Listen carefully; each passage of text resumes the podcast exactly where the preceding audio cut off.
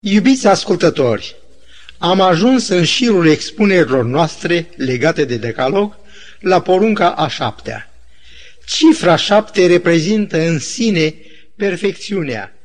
Biblia folosește foarte mult numărul acesta. Șapte biserici, șapte peceți, șapte trâmbițe, șapte zile ale săptămânii. Și am putea lungi lista. Porunca aceasta întruchipează desăvârșire morală, frumusețe imaculată a vieții de pe pământ, simbol al curăției și al integrității de caracter. Așa cum păzirea sabatului este un semn al legăturii cu Dumnezeu, la fel porunca aceasta este simbolul legăturii familiei, al curăției și castității. Păzirea ei aduce armonie, încredere și bucurii negrăite. Călcarea ei aduce întuneric, suferință, decădere și rușine. Asupra poruncii acesteia s-au concentrat meșteșugitele atacuri ale lui satana. Dar să o citim în Exodul la capitolul 20, versetul 14, traducerea Gala Galaxion. Să nu fii desfrânat. Desfrâul este păcatul cel mai învederat al veacului nostru. El a fost păcatul care a dominat în toate generațiile. El a distrus Babilonul, supranumit podoaba împăraților așa cum altădată pentru același păcat au fost distruse Sodoma și Gomora. Decăderea morală a întunecat gloria Greciei și depravarea a pângărit splendoarea Romei. Din nenorocire, același nor întunecos de patim nestăpânite lasă o pată neagră asupra veacului nostru.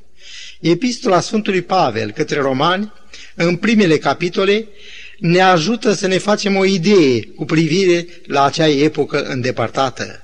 Autorul epistolei ne spune că au ajuns plini de orice fel de nelegiuire.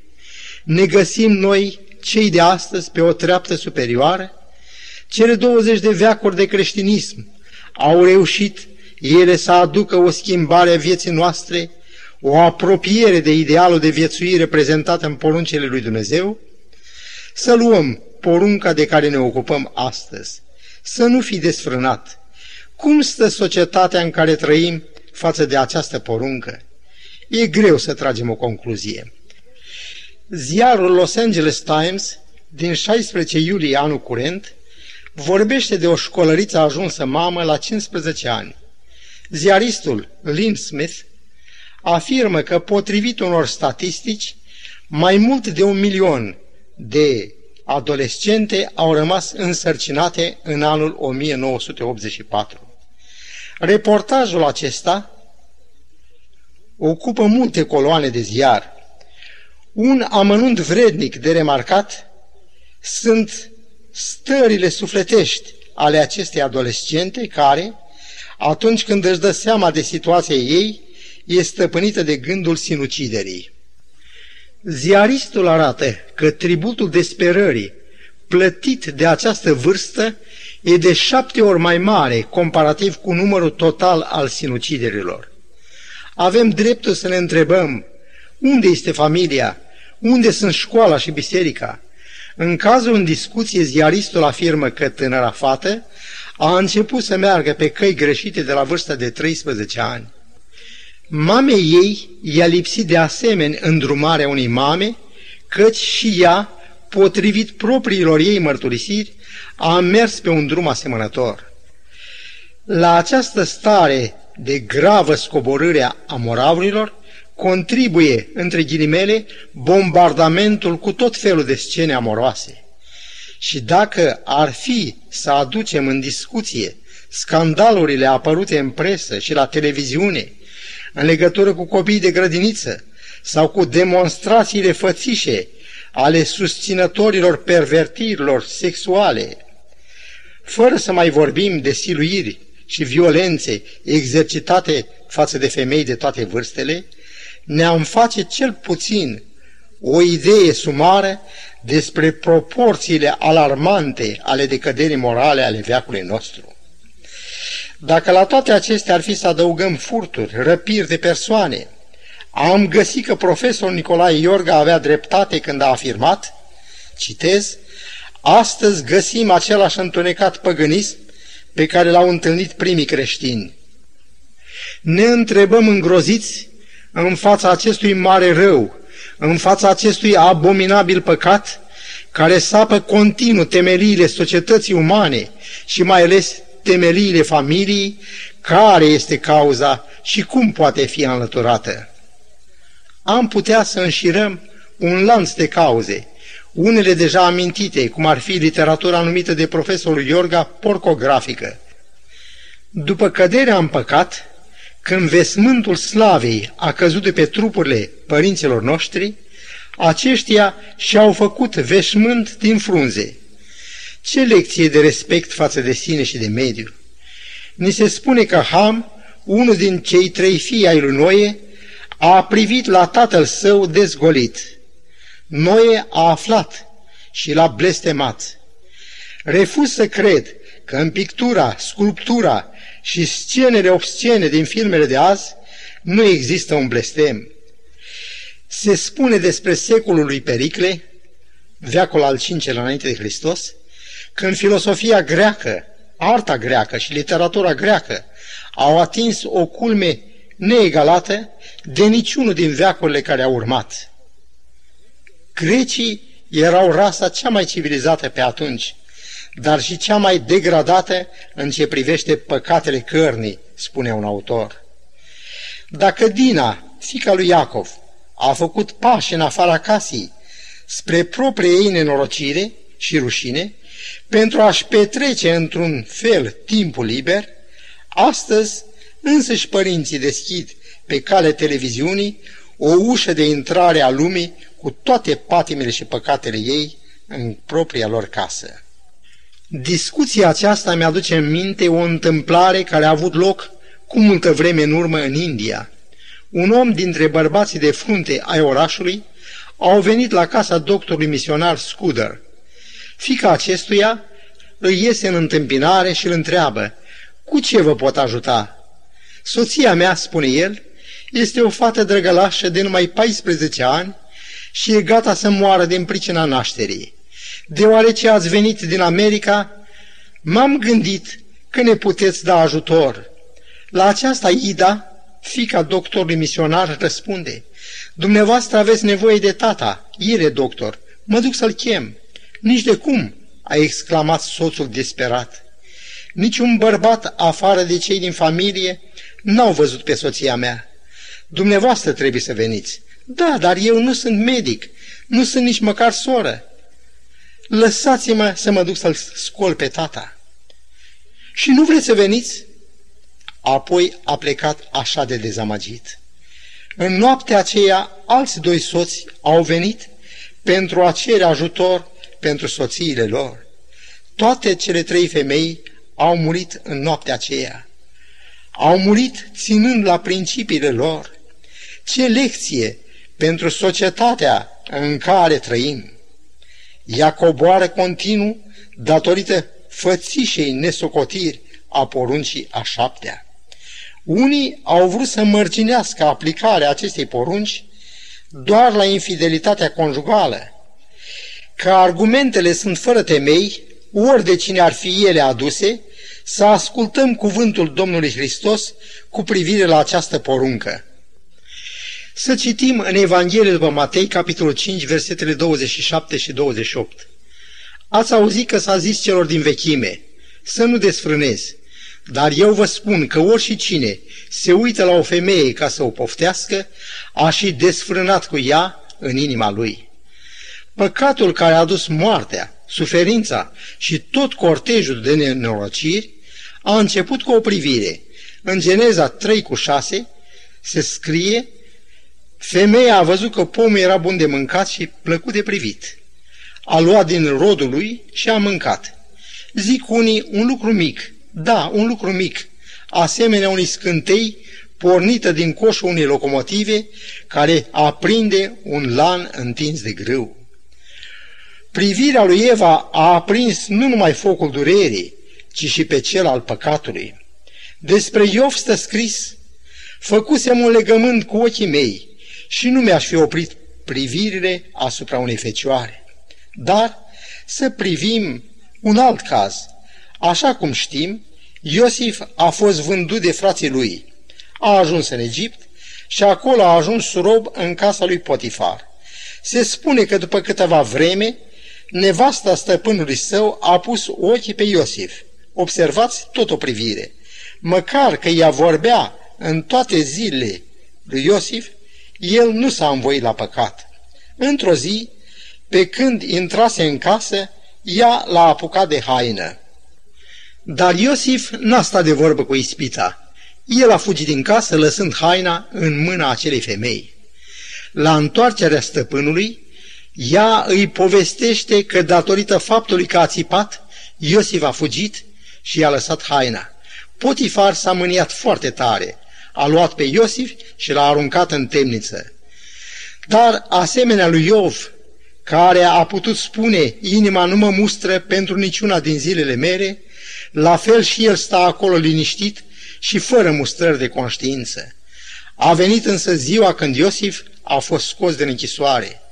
După ce a tâlcuit lui Faraon visul cu cei șapte ani de belșug și șapte ani de secetă, el i-a dat sfatul să facă provizii din anii de belșug pentru anii de secetă. Atât de mult l-a impresionat pe faraon visul și planul dat, încât faraon a scos inelul lui împărătesc, pe care îl folosea ca pecete, și l-a pus în degetul lui Iosif, investindu-l astfel cu puteri pe care până atunci le exercitase el ca faraon. Potifar era căpetenia străjerilor. Cred că în această calitate a trebuit să se subordoneze lui Iosif. Această lecție este o miniatură a marei zile când Dumnezeu va răsplăti curăția de inimă, curăția în gând și în faptă a oricărui băiat și a oricărei fete, care va spune ispitei sau ispititorului ceea ce Iosif a spus acelei femei. Cum aș putea eu să fac un rău așa de mare și să păcătuiesc împotriva lui Dumnezeu? Geneza, capitolul 39, versetul 9. Cât de puțin își dau seama de sfințenia lui Dumnezeu și că orice călcare a vreunia dintre porunci este un păcat împotriva lui. Iosif trăia ca în prezența lui Dumnezeu. Cât de deplin a fost el răsplătit. Frații lui, care l-au vândut ca rob, au venit și s-au plecat înaintea lui. Potifar și tot Egiptul s-au prosternat înaintea lui. Iosif a strălucit în galeria marilor figuri ale acestei lumi, dar mai mult decât orice, a strălucit ce va mai străluci încă în buchetul marilor exemple de curăție și de credință din Sfintele Scripturi. În Daniel, la capitolul 2, versetul 46, stă scris că împăratul Nebucadnețar a căzut cu fața la pământ și s-a închinat înaintea lui Daniel. Iată ce răsplătiri de Dumnezeu celor ce pun temerea de Dumnezeu și ascultarea de El ca o țintă supremă a vieții lor. Porunca a șaptea duce pe cei ce o păzesc pe culmile demnității și curăției. Ei sunt asemenea unor crini care, deși trăiesc în gunoiul descompunerii și putregaiului din jurul lor, știu să se ridice albi, curați și înmiresmați.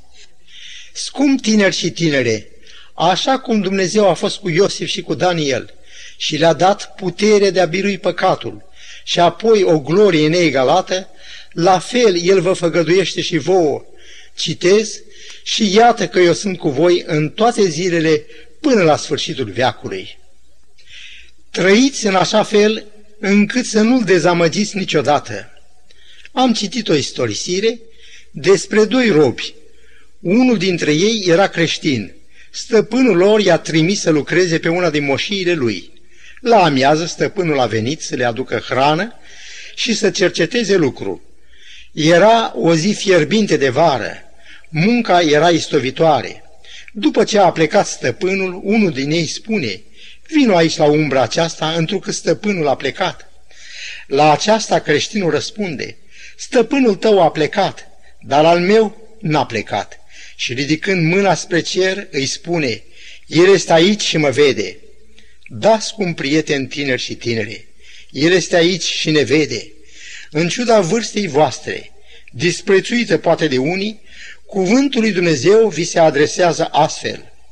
V-am scris tinerilor fiindcă sunteți tari și cuvântul lui Dumnezeu rămâne în voi și ați biruit pe cel rău. Istoria sfântă abundă de exemple de tineri aleși de Dumnezeu. Nu numai nouă ne sunteți dragi, Dumnezeu prețuiește vârsta voastră cu smerenia ei și cu nestăvilitul ei elan. Priviți pe Samuel, pe Ieremia, aleși când erau doar niște copii. Priviți-l pe David, care era nevârstnic pentru a merge la oaste, dar care totuși apare pe câmpul de luptă, se bate cu Goliat și îl doboară. David nu s-a încrezut nici în scut, nici în suliță. El s-a încrezut în Dumnezeu. El, ca și Daniel și Iosif, despre care v-am vorbit, au fost mari nu prin tăria lor, ci fiindcă s-au încrezut în Dumnezeu. Îndemnul lui Dumnezeu pentru fiecare dintre voi este acesta. Fugi de poftele tinereții și urmărește neprihănirea, credința, dragostea, pacea împreună cu cei ce cheamă pe Domnul dintr-o inimă curată. Unele pofte sunt ca niște făclii aprinse în noapte spre care sunt atrași fluturașii, dar cum s-au atins de una din ele și-au și pârlit aripioarele. O atracție care i-a amăgit ca să-i distrugă. Am citit despre niște tineri, băieți și fete, care după ce s-au drogat și, bineînțeles, judecata și bunul simț le-au fost amețite, au stat cu ochii în soare până ce au orbit. La o dată foarte recentă, pe ecranul televizorului a apărut chipul unei fete pe care poliția a găsit-o moartă, fiindcă a luat o doză de droguri peste limitele de toleranță ale organismului.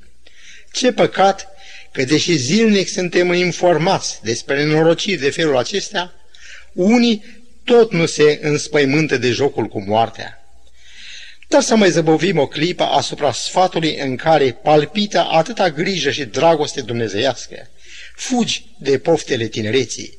Acesta este un îndemn de a evita dezastru și rușinea în care au căzut atâția. Textul biblic amintit pune în față ținte ca acestea, urmărește neprihănirea, adică o stare de curăție, de nevinovăție. Gândul acesta îmi aduce în minte o scenă reală. Un baron, mândru de el însuși, încearcă să înfrângă demnitatea unei femei. Această aristocrată a demnității îi spune pe un ton hotărât, Baroane, baroane, niciun pas mai departe dacă ești gentleman. Cât de mult aș dori să știți că îndemnul fugi de poftele tinereții este un drum închis, dar este închis spre nefericire și dezastru. Priviți lupta titanică a unora de a scăpa din ghearele alcoolului, tutunului și a tot felul de droguri.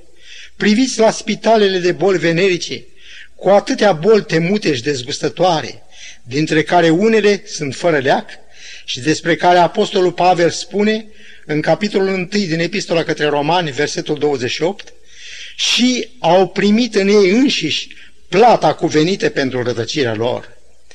Priviți la acele tinere care s-au lăsat dominate de scrieri sau scene de filme care nu înalță gândurile și stimulează doar pornirile inferioare ale ființei omenești.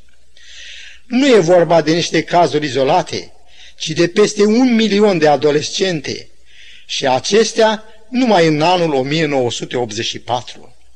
Dacă ar fi să adăugăm la numărul acesta milioanele din alți ani, din urmă, am avea tabloul întunecos, tabloul care asemenea sângelui lui Abel strigă, acuză familia, biserica și școala.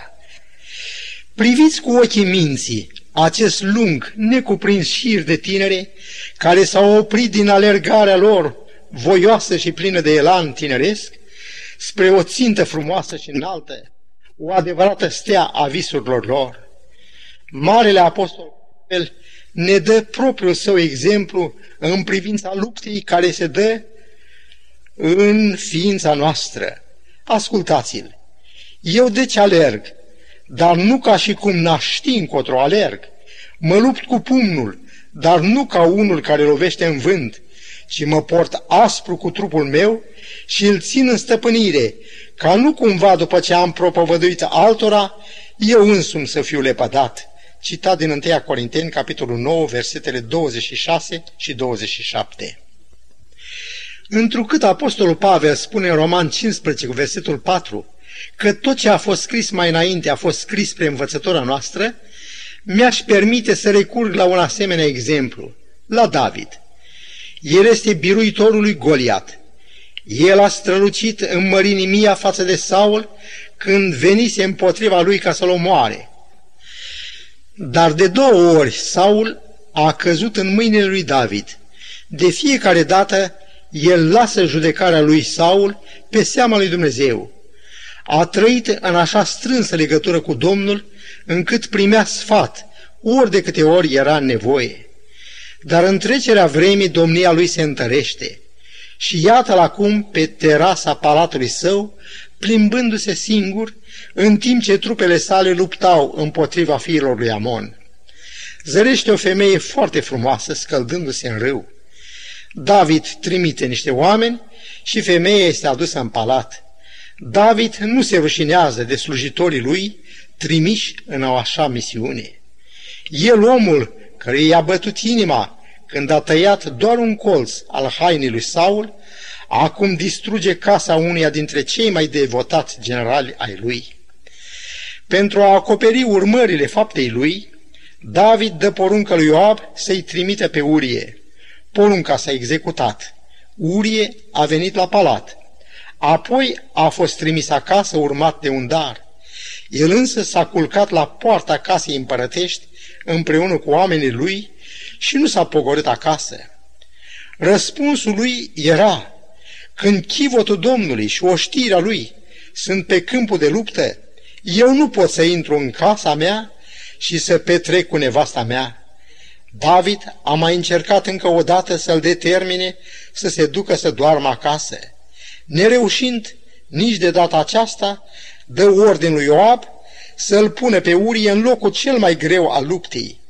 Și Urie moare acolo. David ia pe Batseba de nevastă, dar ascultați judecata lui Dumnezeu. Niciodată nu se va depărta sabia din casa ta. Tu ai lucrat pe ascuns, eu însă voi face lucrul acesta în fața întregului Israel. Un lanț de nenorociri se abat asupra casei lui David. Tamar, fica lui, e prima victimă.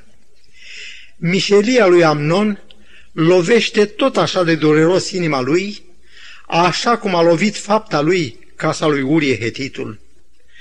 Amnon, unul din fiii împăratului, este omorât de Absalom, fratele lui Tamar. În cele din urmă Absalom reușește să câștige inima la o bună parte din popor și se proclamă împărat. Absalom pângărește casa tatălui său. David, ca și toți privitorii la această istorie, își dau seamă cât de real este principiul că ceea ce seamănă omul, aceea va și se cera. O singură privire a adus păcatul și moartea în lume. O singură privire a zguduit cumplit viața și domnia lui David. Să luăm din Psalmul 119 textul rugăciunii noastre de astăzi. pleacă inima spre învățăturile tale și abate ochii de la vederea lucrurilor deșarte. Amin.